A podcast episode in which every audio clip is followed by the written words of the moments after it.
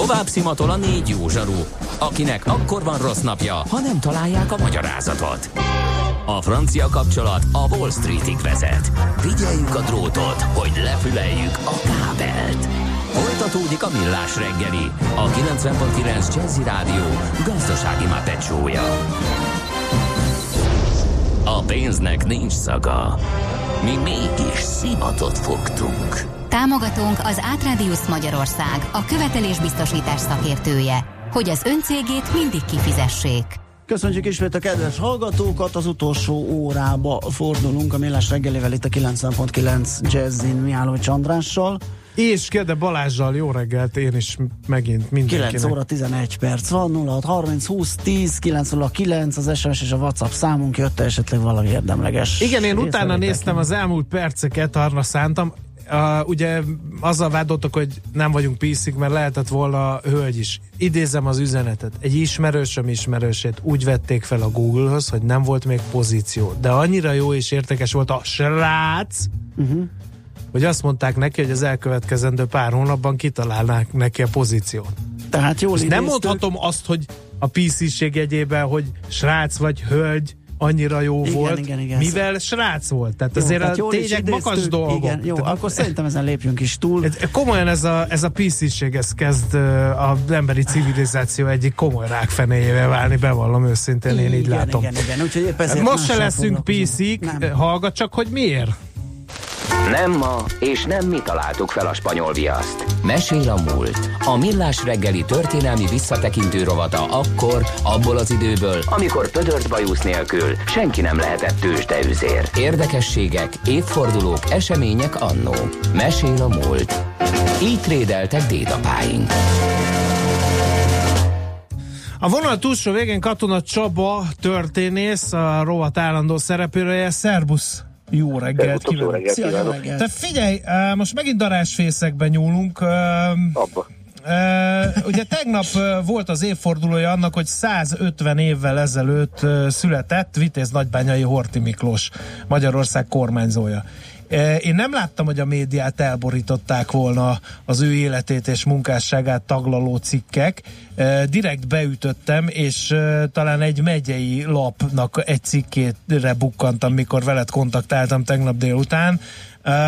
Ennyire darásfészek az ő személye? Azt gondolom, hogy ennyire darásfészek. Nem elég szokták ellenmondásos megítélésű személyiségről beszélünk, és sajnos azt kell mondjam, hogy a nagyon átpolitizált magyar közvélemény, és ez némiképp a történész szakmára is igaz, a döntően a 20. század kérdéseiben nagyon-nagyon hajlamos kétszekértáborra szavazni, szal- Mhm. szakadni. Erről azt gondolom, hogy nem kell túl sokat mondanom, mindenki tudja, miről beszélek. Tehát, hogy kellő elfogultsággal tudnak viszonyulni az egyik, illetve a másik oldal képviselőihez, és akkor hát, ha hadd mondjak egy egyszerű uh, ellentétpárt kicsit korábbról, de hát tulajdonképpen a hortikortársairól beszélünk, akkor azt mondom mondjuk, hogy Károly Mihály és Tisza István. Uh-huh.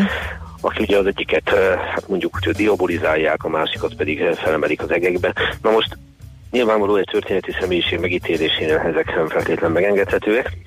Van a Horti kultuszának egy egészen kiváló kutatója, Turbusz Dávid kollégám, ki fiatal kor ellenére már több kötetet Hú, én meg is vettem a könyvét, csak még nem jutottam el oda, hogy elolvassam. Eh, Érdemes pedig, mert ő a fiatal nemzedék képviselőjeként Dávid a 80-as évek közepén született, azt gondolom, hogy talán eh, ugye a rendszerváltás után felnőve, eh, amennyire lehetséges kellő elfogultsággal viszonyul ez a dologhoz.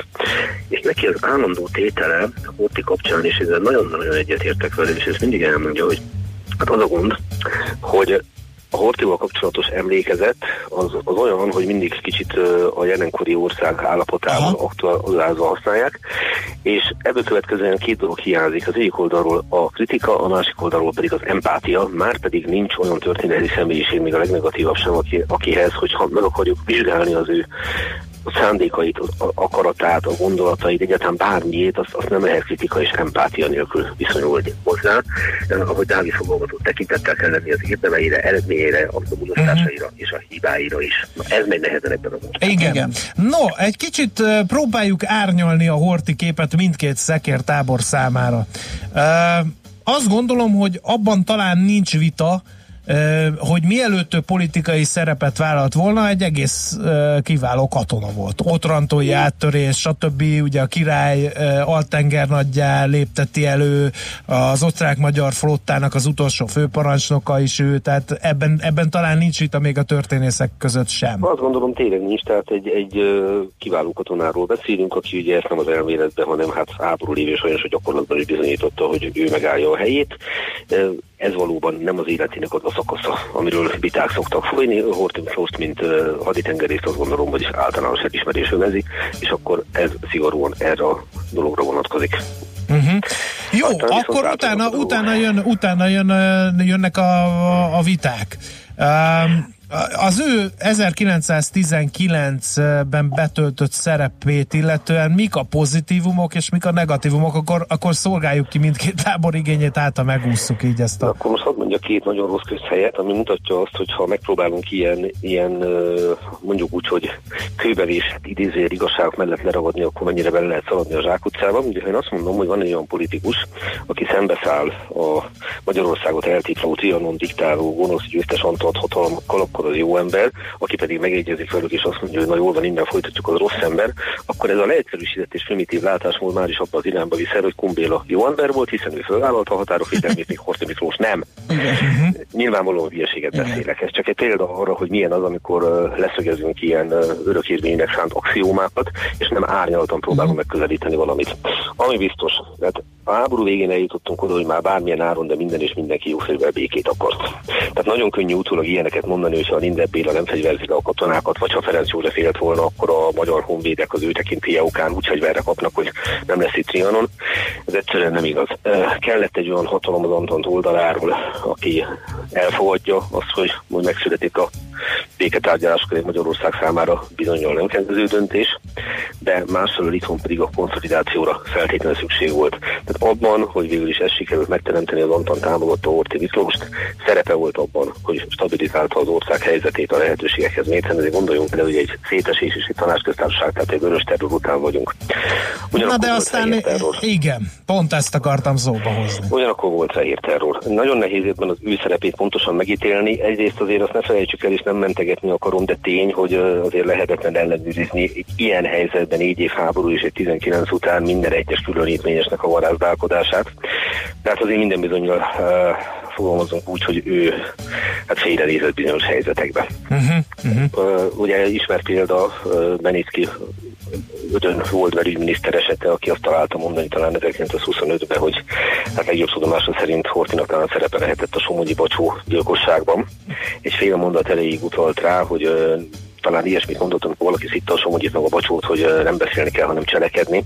Most erre mi történt? Ez mint a kormányzónak a megsértése jelent meg a korabeli jogi viszonyok között, és senki nem is vizsgálta, hogy igazat mondott vagy nem, viszont beneficiális módon elítélték, az újságot betiltották, ahol megjelent. Uh-huh. Hát itt vannak, vannak azért sötét foltok, hogy finom legyek, de azért azt nehéz volna úgy elmondani, hogy minden egyes atrocitásra, zsidó ellenes atrocitásra, vagy bármilyen fizikai erőszakra jutott volna parancsot. Tehát egy rettenetes uh-huh. borzalmas helyzet helyzetben vagyunk, ahol hát meglehetősen kaotikus állapotok voltak, Igen. amikor nem nagyon volt központi hatalom mindenhol. Pontosan erről van szó, és még egy dolog, az emberi élet leértékelődött, tehát ugye a háborúnak pontosan az a borzalma, hogy amiért egy normális polgári viszony büntetés jár mondjuk az emberi élet elleni cselekedet a háborúban, ezért kitüntetést adnak. Igen. Tehát, tehát ez egy nagyon átalakult Igen. dolog. Csaba, még, hogy... egy, még egy kérdés. A, lezárul a, akkor most adtunk egyet jót is, rosszat is. Uh, utána uh, van a bizonyos konszolidáció.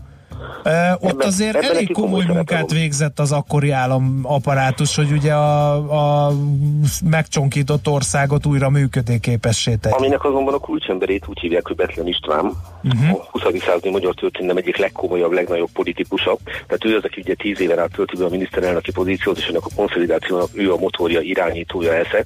Az viszont kétségtelen Horti nagy erénye, hogy ugye az ő hozzájárulása nélkül az egész nem működött volna, tehát ő uh-huh. volt a kormányzó a király nélküli királyságban de ez döntően Betlen nevéhez köthető. A Turbusz Dávid többször a könyveiben arról, hogy Horti körül kiépült egy vezérkultusz, ugye már az ő kormányzósága idején, és nagyon szépen utal arra, hogy alapvetően mindig rá húztak egy jelzőt, először volt a nemzetmentő jelző, aztán az ország építő, majd végül a harmadik szakaszon az ország gyarapító jelző.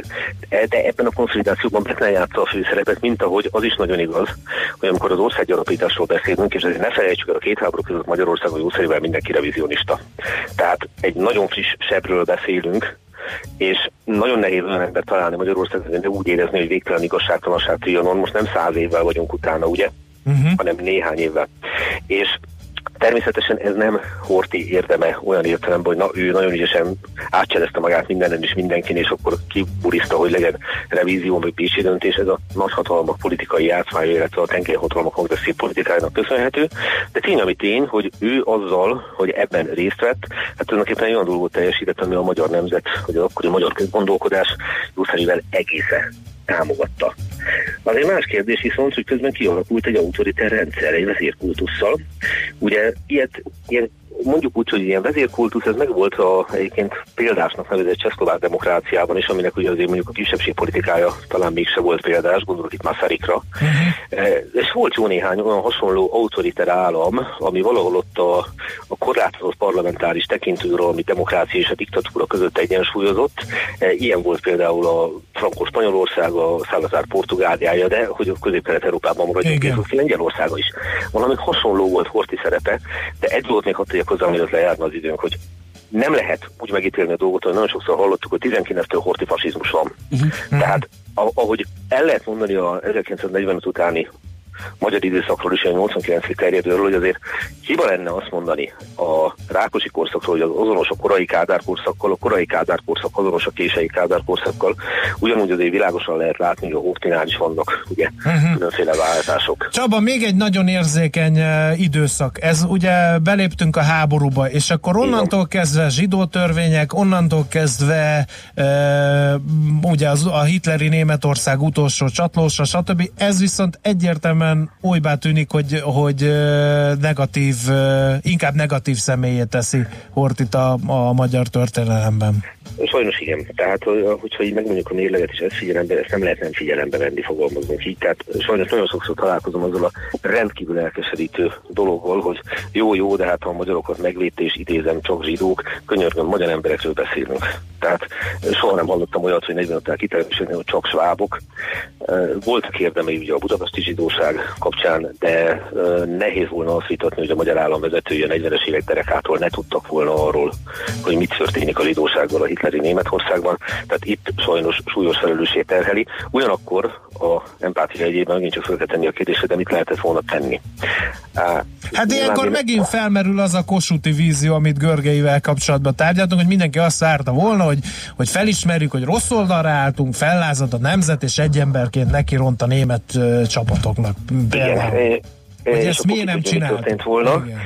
Ki tudja, mi történt volna. Ami, ami bizonyos, hogy valószínűleg azért egy idő után ez, a kultusz ez nem volt jó hatással Hortira, tehát ő is kezdte elhinni, hogy az országnak a megmentője, az országnak a vezetője, gondoljuk bele, hogy valaki 20 évig ezt hallgatja. Uh-huh. Nem is 20 évig, de sokáig. És, és te nagyon hibázott, hogy ő gyakorlatilag azzal, hogy mindvégig a helyén maradt, ugye egészen 1944-ig, de tulajdonképpen legalizált mindent, ami történt. Tehát valószínűleg az lehetett volna egy nagy erkölcsi erejű lépés, hogyha kirúgja maga a széket, és azt mondja, hogy én ehhez nem adom a nevemet, ezzel természetesen semmit nem tudott volna valószínűleg megakadályozni, de azért mégsem ugyanaz lett volna, ami, amit ugye később úgy tárgyasult, hogy az, hogy a, az utolsó csatlós. Uh-huh hogy végig ott voltunk. Hát ugye a kiugrási kísérlet elvérzett, nagyon gyenge kezű vezetőnek tűnt már akkor Horti, azt ugye megint kevesen fel, tudják, hogy akkor már ugye ő családilag is ugye az egyik fia akkor életét vesztette, a másik fiát ugye a szkorzenék elrabolták, tehát Így ott van. már emberként sem volt könnyű. is áldozatul esett. De ugye valószínűleg azt sem lehet a véletlen számlára írni, hogy Nürnbergbe tanúként hallgatták meg, azért hozzá kell persze tenni, hogy Josif Visszerben, hogy Stalin generalissimusnak semmi oka nem volt rá, hogy ennél súlyosabb büntetéssel sújtsa, tehát hogy bedobja magát, akkor lehet, hogy csúnyább dolgok történnek. És hát amint az közismert, elég idősen, közel 90 évesen, még az 1956-os forradalmat megérve Portugáliában halt meg. Én azt gondolom, hogy az ő személyét tekintve, tehát megint csak hangoztatva ezt a Turbos Dávidi elveket, mely szerint empátia, illetve kritika, hát még nagyon hosszú idő fog eltelni, amíg úgymond a közvélemény kicsit uh, ilyen módon tud hozzá viszonyulni. Mm-hmm. Tehát én csak a saját környezetemben tudom, hogy, hogy milyen indulatok övezik, nem csak az ő személyét, hanem ugyanez az Kádár Jánosra, és így tovább. Tehát mindenkire függetlenül attól, melyik oldalon át, aki 20. században döntő szerepet játszott.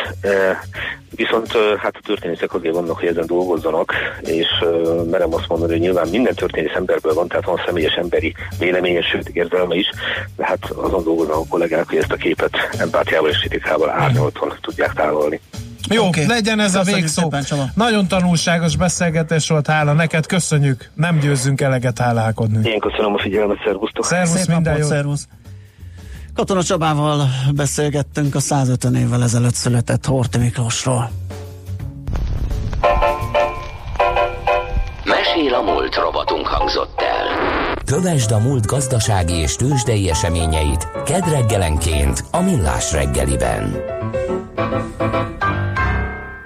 Van esetleg üzenet, SMS észrevétel Azt nem kérdés? tudom, mi történt volna, a németek ellen fordulunk, de most biztos nem lenne oka trianonozni senkinek. Én nem hiszem, hogy ez ilyen Á, egyszerű lett biztos, volna. hogy nem hiszen ugye addigra már ugye Csehszlovákiát lerohanták a németek, már az első, ugye felosztották, Igen. akkor nyilván ha a békekötésnél ők voltak az első áldozatok, ugye akkor most megint csak filozofálgatok. Nem biztos, hogy őket kárpótlás nélkül hagyták volna. A románok már az oroszok oldalán harcoltak addigra, Így van, mire mi kiugrási kísérletekről kezdtünk el dolgozni. Nyilván nem véletlenül, tehát hogy ez nem olyan egyszerű. Ugye a jugoszláv partizánokról nem is beszélve, Igen. tehát nem tudom, hogy hogy lett volna ez, hogy a nagyhatalmak egy ilyen igazságosabb, Trianonnál igazságosabb békét hoztak volna, csak azért, egyes országok rovására, mert mi átálltunk, szóval ez egy... De mivel mi lett volna, ha, és a történelemben nincs ilyen, úgyhogy szerintem ugorjunk, aztán nyissuk a tőzsdét.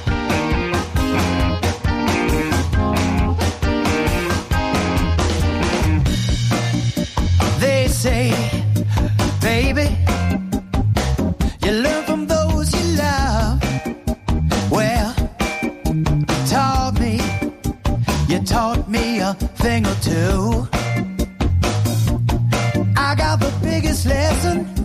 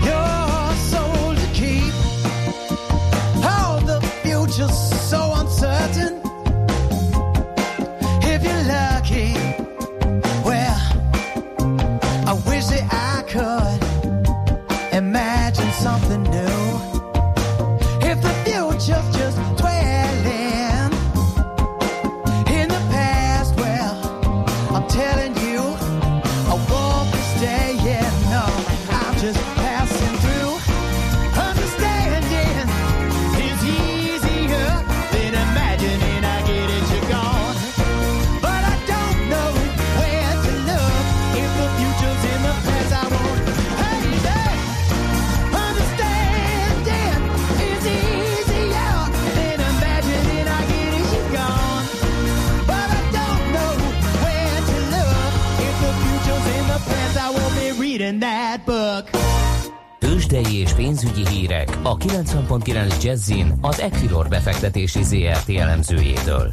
Equilor, a befektetések szakértője 1990 óta. Varga Zoltán elemző a telefonvonal túlsó végészre, jó reggelt! Sziasztok, jó reggelt kívánok! Na nézzük, mi van az MNB kamat döntő ülés napján, mi történik a tőzsdén, tőzsdéken, forintpiacon. Hát, azt hiszem sok jó híred nem lesz. Túl sok jó hír nincs egyelőre sajnos. A nyugat-európai részvényindexek, illetve itthon is több mint 1%-os mínuszt mutatnak. A BUX most 35.131 ponton áll. A forgalom meglehetősen alacsony, tehát a legnagyobb forgalmú papír az OTP, még ott sem érjük el a fél milliárd mm. forintot, de ennek ellenére természetesen lefelé mozdultak az árfolyamok, úgyhogy valószínűleg a forgalom is magasabb lesz a nap végére az átlagost el fogja érni. Az OTP mínusz 1%-ot mutat 9645 forinton, Richter 2,4%-ot csökkent tegnaphoz képest 5155 forintra. Itt 5200-nál volt egy nagyon fontos szint, ha elesik, akkor további jelentős csökkenés is jöhet még a papír árfolyamában.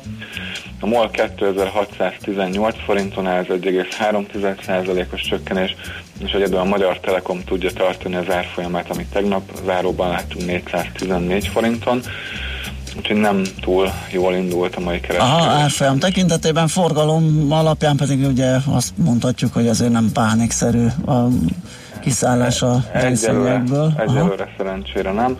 Ugye elsősorban ismét a kereskedelmi háború okozta aggodalmak Aha. miatt láttunk egy eladói nyomást, illetve főleg kínai piacon a Shanghai, illetve a Hongkongin is egy jelentős 3-4 százalékos csökkenés volt hajnalban. Ugyan ők tegnap nem voltak nyitva, tehát a két nap mozgását reagáltak le, de még így is nagyon jelentősnek számít. Világos. Hát és akkor jöjjön a forintpiac. Ott sincs túl sok jó hírem egyelőre. 324,60-nál járunk már az euróforint árfolyamában. Alig több mint két forintra a mélyponttól, vagy csúcstól, ahonnan nézzük. Így van, uh-huh. így van, így van. Hát újabb lokális csúcs, vagy mélypont a forint szempontjából és a történelmi szintekhez is közel járunk már. A dollár forint az még messze van a történelmi uh, csúcstól, uh-huh. vagy mélyponttól, 280,40-nél járunk, de azért az elmúlt hónapokban látott árfolyamhoz képest ez is egy jelentős gyengülés. Ugye a mai nap nagy kérdése nem is a kamat döntés maga, hiszen szinte biztosan nem fog változni a kamatszint, sem az alapkamat, sem a betéti ráta. Viszont a 15 órakor megjelenő jegybanki közlemény tartalmazhat olyan új elemeket, ami megnyugtathatja a piaci befektetőket, és én azt gondolom, hogy lesz is ilyen benne az a kérdés, hogy mit fog ugye a jegybank mondani. Alapvetően a gyenge forint, illetve az olajárfolyam emelkedése korábbi emelkedő hulláma egy felfelé mutató inflációs kockázatot okozott, illetve ezt láttuk is most már a friss inflációs adatokban, és amennyiben erre kihegyezi a közleményt a jegybank, és esetleg felteszi, hogy amennyiben hamarabb teljesülne az inflációs cél, mint ahogy korábban prognosztizálták, és ez esetben lépni fog, az úgy gondolom, hogy egy elég jó üzenet lenne a piac számára, és ebben az esetben egy 3-4 forintot is vissza tudna erősödni a deviza. Amennyiben a korábbi kommunikációhoz ragaszkodnak, akkor bizony elképzelhetőnek tartom a 330-as árfolyamot is a következő napokban. Hú, az furcsa lenne. Igen. igen. De eléggé vízválasztó lesz a mai nap, az, az biztosan látszik. Na jó, hát figyelünk, követjük a híreket. Köszönöm szépen, Zoli, a beszámolódat. Jó munkát! Szia. Köszönöm szépen nektek, sziasztok! Arga Zoltán elemző számolt be nekünk a tőzsdék első fél órájáról. Tőzsdei és pénzügyi híreket hallottak a 90.9 jazz az Equilor befektetési ZRT elemzőjétől. Equilor, a befektetések szakértője 1990 óta. Műsorunkban termék megjelenítést hallhattak. Reklám Küzdhetsz egy jó helyért a tömegben, vagy beülhetsz egy kényelmes ülésbe. Várhatsz örökké a megállóban, vagy elindulhatsz, amikor csak akarsz. Fizethetsz a jegyért, vagy vehetsz egy új Toyota aygo akár napi 500 forintért. Mire vársz? Fedezd fel az új Toyota aygo és további trendi városi modelljeinket a nyílt napokon június végéig, akár 5 év garanciával, már napi 500 forinttól. Részletek a Toyota márka kereskedésekben. Tudjuk, hogy évek óta keresed azt a helyet, ahol végre igazán otthon lehetsz. Nekiálltunk megépíteni. Szakítunk a szokásos lakóparkokkal, és újra definiáljuk a vízparti otthonokat. Danubio.hu megérkeztél. Reklámot hallottak. Rövid hírek a 90.9 Jazzin. Változtatta a hitelfelvételkor alkalmazott jövedelemszabályokon a Nemzeti Bank. Októbertől a jegybank a jövedelem mértékéhez képest alacsonyabb arányban engedi meg az eladósodást a rövidebb kamatperiódusú jelzálog hiteleknél. Az MNB ezzel a túlzott hitelfelvételt akarja megakadályozni.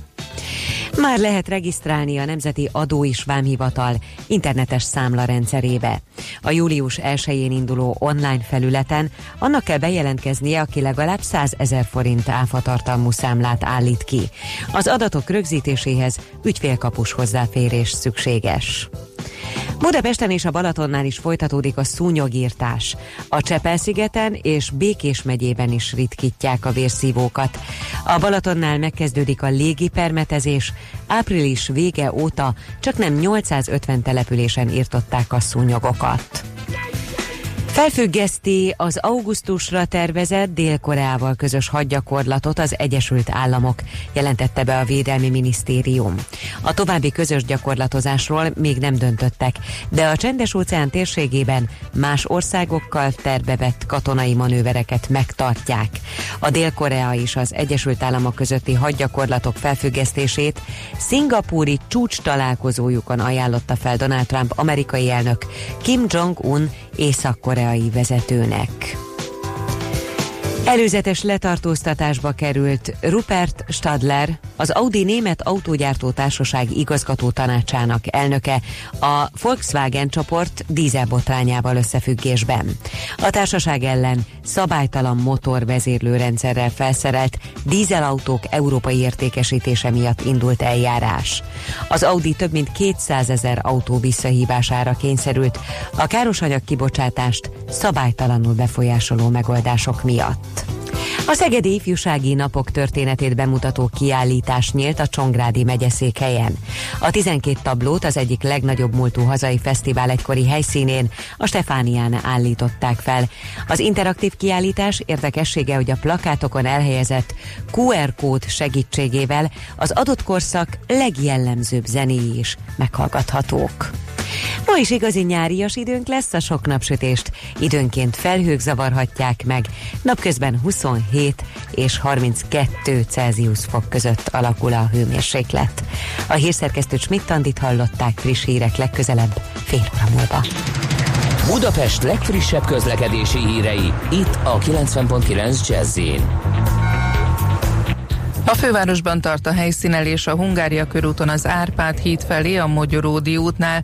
Torlódásra kell számítani az M3-as bevezetőjén a kacsó úti felüljáró előtt a Hősök tere környékén, a Nagykörúton a Petőfi hídtól a Margit híd felé, illetve az Üllői úton, a Rákóczi úton, a Veselényi utcában és a Király utcában befelé a Nagykörút előtt.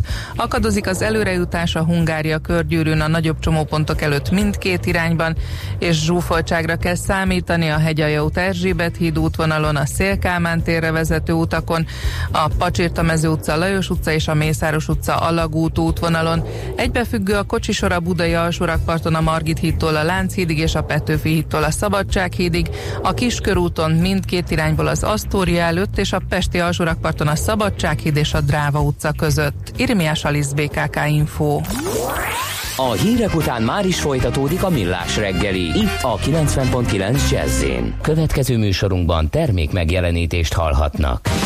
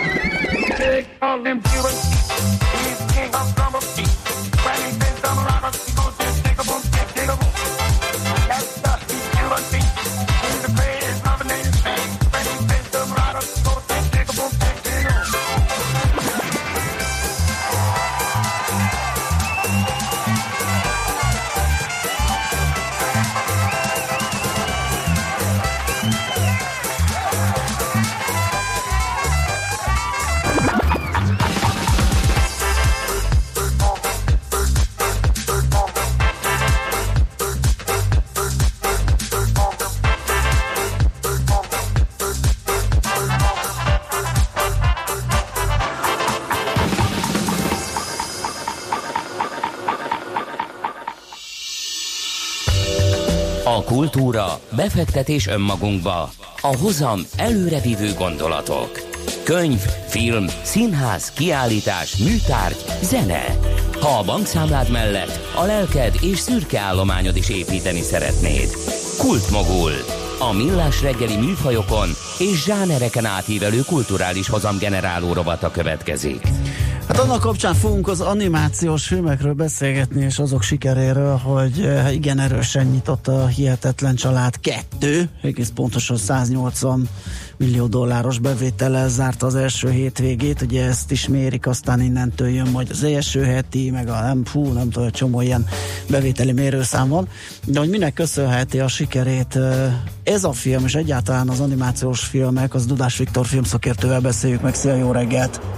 Jó reggelt kívánok! Szia! No, uh, hát ez a hihetetlen családnak az első része, nem is tudom hány évvel ezelőtt jött Jó nagy ki. szünet volt, Jó igen. nagy szünet volt, most jött ki a második, és mindjárt bomba siker, én ezt nem értem. Hát, hogy kedvenc rigmusomat idézzem megint, hogy falu végén bádog Isten, irdatlanéknak párja nincsen. Hát gyönyörű volt, köszönjük szépen!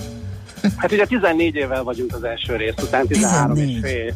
13 és fél évvel, ugye 2004. november 25-én debütált Magyarországon, Amerikában november elején az első rész, egy évvel a Némó, egy évvel a Némó sikere után, és akkor úgy, úgy szerettük ezt a filmet, ahogy én visszaemlékszem, de olyan nagyon elájulva akkor úgy nem volt uh-huh. tőle senki, hanem úgy megszoktuk, jó, hát igen, akkor a Pixar innentől kezdve ilyen filmeket fog csinálni, Noha egyébként az a film is igen komoly bevételi rekordot ért el, és mondjuk még mindig minden idők 124. legnagyobb bevételt generáló filmje, úgyhogy azért azzal sem lehet olyan nagyon szégyenkeznie a, a Pixarnak. De hát ez valóban ez a film, ez egy egészen elképesztő ö, atom ö, villanás most így a semmiből mondhatni. Tehát így számítottunk rá, hogy esetleg ez a film ez majd tényleg de nagyot tud dobni, de hogy valójában ekkorát ütött, ez tényleg mindenki De minek köszönhető, keres- hogy ekkorát ütött? Vannak benne új effektek, Igen, vagy ráncfelvarráson technika, vagy tartalom vagy... és poén az, ami, ami inkább befolyásolja az animációs Hát- sikerét. Nagyon jól megfogalmaztad, nagyjából ez a három. Az a három, ha ennek az elegye. Nagy, nagyobban ez, ez az elegye. Eh, Hát, hogyha az okokat kell keresni, akkor ugye először is ugye ott van rögtön az, hogy ugye apák napja volt eh, most eh, ugye a hétvégén, Aha. és azért, és azért Amerikában ennek a filmnek azért, vagy Amerikában ennek az ünnepnek azért nagyobb jelentősége van talán, mint bárhol máshol a világon. Hát ugye a, a, ennek a 182 millió dollárnak, amit az első három nap csinált a film, ennek majdnem a 80%-át az Egyesült Államokból csinálta egyébként. Tehát az olyan nagy területek, például, mint Kína, az majd még csak most hétvégén csatlakozik be a, a bevételi adatokhoz. Japánban csak augusztusban, ugye Magyarországon is majd csak július közepén látjuk ezt a filmet, és például Olaszországban és Németországban, amelyek azért szinte jelentős piacok, ott is például csak szeptemberben kezd a film. Uh-huh. De hát, hogyha az okokat kell keresni, akkor azt kell mondanom, hogy mondjuk azt, hogy a két legjobban menő zsáner, ugye a család és a szuperhős kombináció. Hát ugye, ugye a, a, az Infinity War ugye az, egy, az idei év, meg talán az, az, az évtized legnagyobb bevételét generáló filmje volt. Tehát ugye most azt követően egy ilyen uh-huh. animációs szuperhősös film a moziba, az kifejezetten jól hangzik. Hát nyilván ezt a filmet is mindenki látni akarta, hiszen azért az alatt az elmúlt 14 év alatt, amíg ugye az első rész elkészült, azért nagyon sok televízió, nagyon sok Igen. online platform, azért folyamatosan ismételte ezt a filmet, tehát gyakorlatilag ezt a filmet mindenki látni akarta. Igen. És mondjuk az a, az a 6-8 éves kisfiú, aki 14 évvel ezelőtt látta ezt a filmet az apukájával, az most már akár Ilyen nosztalgikus okoktól Nosztalgikus, vezetve ha, beül. igen, igen, Figyelj, igen, de akkor most borítékolhatjuk, hogy, hogy újabb rekorddöntés lesz animációs filmek tekintetében, mert hogy a, a Hihetetlen Család nem a legerősebb az animációs filmek között. És ugye már jó előre beharangozták, hogy jön az Így neveld a sárkányod harmadik része, még előbb jön majd a Jégvarázsnak ugye a második része, és Igen, tehát, ezek, amit te is mondasz, lehet, ezek franchise-ban is, meg mindenben erősebbnek tűnnek a hihetetlen családnál. Hát abszolút, és nyilván a Disney erre nagyon-nagyon rá is gyúr. Tehát, hogyha azt veszük alapul, hogy például a Disneynek a tavaly, ugye, ha jól emlékszem, ugye ö, 55 milliárdnál is nagyobb volt az éves bevétele, amiből például csak a merchandise uh, 30 3,2 millió dollár, milliárd dollár volt. Na igen, itt animációs filmeknél ugye ez egy óriási Tehát ez tétel. egy, ez egy, ez egy óriási Aha. tétel, hogy gyakorlatilag ugye ezek a, ezek a mondhatjuk, mondhatjuk azt, hogy tulajdonképpen e- ezek a filmek, eh, ezek egy ilyen jól sikerült közel két órás videóklipjei a merchandise Igen, igen. értékesítésnek. A tányérkák, poharak, iskolatáskák, toltartók, és lehetne sorolni, pólók, gatyák, zoknik, minden. Igen, igen, igen. Hát például csak a merchandise üzletága, csak a Disneynek, a, a, a, a, nem a bevételt, hanem a forgalmát tekintve, az közel 60 milliárd eh, dollár volt. Ugye ebből sikerült ezt a, ezt a 3,2 milliárd profitot termelni. Tehát, és ez csak a Disney figurák, eh, Aha. vagy a Disney És akkor a- védjegye. És akkor a kiadás oldal meg vékonykan. Nem kell Al Pacino-nak uh, súlyos millió dollárokat fizetni, és színész hölgy partnerének hasonló nagyságrendű gázsit fizetni. Itt be, néhány Hát igen, komputerprogramozó csak- csodákat tud művelni. Hát igen. Hát igen, tehát hogyha mondjuk Mr. Ir, tehát Mr. Irdatlan biztos, hogy nem fog bekopogni uh, Bob Igernek a, az irodájába, és azt mondja, hogy én nagyobb részesedést kérek, mert ha netán ez mégis megtörténne, akkor egy egyszerű delete gombbal kitörlik, tehát hogy igazából uh, tehát Meg nem kellett sokat dolgozni, hiszen várjuk volt egy első rész. ez igaz, amit András mond, mert azért egyrészt van technológia, ami nagyon drága, másrészt meg ugye elég né- a, a népszerűség növelésére a szinkron hangokban meg szoktak jelenni sztárok az animációs filmekben. Hát nyilvánvalóan itt is vannak szárok, de, itt, de akkora, akkora volument ez nyilvánvalóan nem képvisel, mert, mert hát nem, mert nem tud egyrészt. Másrészt neked ugye mondjuk fölépítesz egy infrastruktúrát, amit mondjuk Pixarnak hívnak, és mondjuk évente csinálsz egy vagy kettő darab animációs filmet, akkor gyakorlatilag a komputerparkodat meg az embereidet maximálisan kihasználod. világos. Na most ugye ennek a filmnek ugye a rendezője az a Brad Bird, aki egyébként ugye a Lecsó című filmet is rendezte többek között, megírta, amivel Oscar díjat nyert, ugye a Hihetetlen Családnak az első része és első része is Oscar nyert, de hát ugye, hogy a film milyen, mert ugye a film is jó, azt azért az ő neve is fényjelzi, mert például ugye ő a Mission Impossible Phantom Protocollt is rendezte 2011-ben, tehát hogy azért itt azért komoly szakemberek nőnek ki, most már mondhatjuk így a Pixarnak a, a, az égisze alatt, tehát hogy azon túl, hogy ez egy animációs film és egy ilyen nagyon jól elkapott zsáner, azért ezt filmileg is mondhatjuk, hogy nagyon-nagyon rendben van. Ugye, hát ugye a Parental Guide kategóriában ugye most top-top-top ez a film, hogy a szülői felügyelettel ajánlott, és ugye azt most is elmondják, hogy ez a film már nem feltétlenül csak a kisiskolásoknak szól, hanem ugye ez már egy kicsit tényleg azoknak, akik ugye az első részt még aktuális életkörben látták, és most ilyen 18-20 év körülire fölnőve Aha. Szembesülnek, mert ugye mondják, hogy olyan hang és olyan fényeffektusok vannak a filmben, és tényleg, amelyek esetleg a kicsiknek lehetnek tényleg ö, zavaró, de hát ez lám senkit nem rettentett el attól, hogy, hogy irgalmatlan mennyiségben, vagy hát irdatlan mennyiségben zarándokoljanak el a moziban. Világos. Na jó, hát akkor köszönjük, megtudtuk a receptet, és Akkor ez egy pénzbánya Hát ez az, gyakorlatilag ez az, animációs filmet készíteni. Hát igen, mert ugye, hogyha majd, majd jön a Gábor csütörtökön, akkor tőle is megkérdezhetitek, hogy ugye ez autógyártóknak is ugye nem feltétlenül elsődlegesen az a fontos, hogy, hogy eladják az autót, hanem ugye utána az egyéb szolgáltatásokat az autó mellé. Na most itt is ugyanarról beszélünk, hogy egy animációs filmnél ugye elkészítjük a filmet, de ugye utána aztán, Mhm. amit a film mellé még tudunk értékesíteni, az sokszor tényleg hasznosabb, és úgymond sokkal hosszabb időre magunkhoz tudjuk vele láncolni Igen. a vásárlókat, mint mondjuk egy élőszereplős film esetében. Még egy, még egy kérdés, és itt már csak a, a, a- versenyjog iránt elkötelezett fogyasztó beszél belőlem, hogy a nagyok uralják ezt a piacot? Tehát független filmes, egy marha menő és hasonlóan jól fialó karakternek van esélye, hogy így berobbanjon a köztudatba, vagy ezt még az ötletperiódusban úgyis felvásárolja a Disney? Nem feltétlenül, tehát mondjuk ugye ennek a filmnek az egyik sikere tényezője az, hogy ugye gyakorlatilag fél éve nem volt igazán jelentős animációs film a mozikban. Tehát ugye a Coco volt, ami a Disneynek volt a filmje ugye november környékén, utána jött a Ferdinand, amely ugye a, a nagy ellenlábas, ugye a, a jég, az Ice Age-et is jegyző stúdiónak a, a filmje volt, de hát ugye a Nyúl Péter volt, ami ugye félig élő szereplős, aztán a Kutyák szigete, amit azért gyerekfilmnek nem mondanék, tehát gyakorlatilag most fél éve nem volt ö, jelentős mozifilm, uh-huh. de gyakorlatilag akkorát nem tud gurítani sajnos senki, mint a Pixar, akinek ugye ott van a Disney a háta mögött, és olyan szinten tudja a franchise-zal beteríteni a piacot, hogy bárki más, aki sajnos függetlenként próbálna labdába rúgni, az tényleg csak egy ilyen Ice Age szintű dologgal tud, ha tud. Aha, oké, okay. mindent érteni vélünk, Köszönjük akkor előre szépen. az újabb rekordokért, az animációs filmekben már most borítékoljuk. Köszönjük az ismeretanyagot, amelyet átnyújtottál. Munkasiker! Nagyon napot. szívesen, köszönöm szépen Szervusz. nektek is. Sziasztok! Szia! Dudás Viktor filmszakértővel beszélgettünk az animációs filmek sikerének titkairól. Kultmogul. A millás reggeli műfajokon és zsánereken átívelő kulturális hozamgeneráló rovata hangzott el. Fektes be magadba, kulturálódj!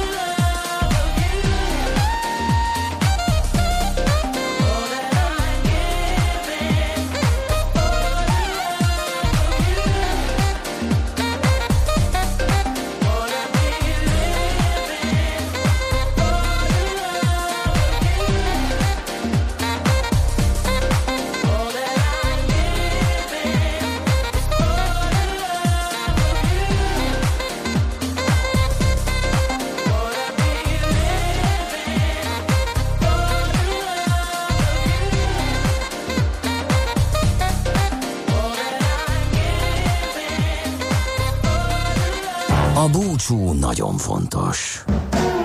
Különösen azoknak, akik maradnak. Millás reggeli. Hát már pedig eljött a búcsú ideje, Igen. kérem szépen. HP azért még alámpakol, hogy gazduram, Kenny G nem volt. Hát Nem. Kenny G Candy és Candy találtunk. között, Kenny és Candy, Candy. között szakszofonozni lehet a különbséget Ez az én gyönyörű. szövegben. Ha szabad ezzel, Gyönyörű, gyönyörű, gyönyörű. a cseppet sem PC félmondattal Igen, befejezni hátadjuk mai a munkásság. Schmidt Andinak szerintem levonulunk. Mit szólsz, Andi? Már holnap is te jövő? Oké. De hogy is nem jövök én mindig. De Vagy én igen. De egyébként csütörtökön jövök. Akkor te jövök? Nem. Nem? És pénteken? Akkor én jövök. Én is. Én meg. Végre.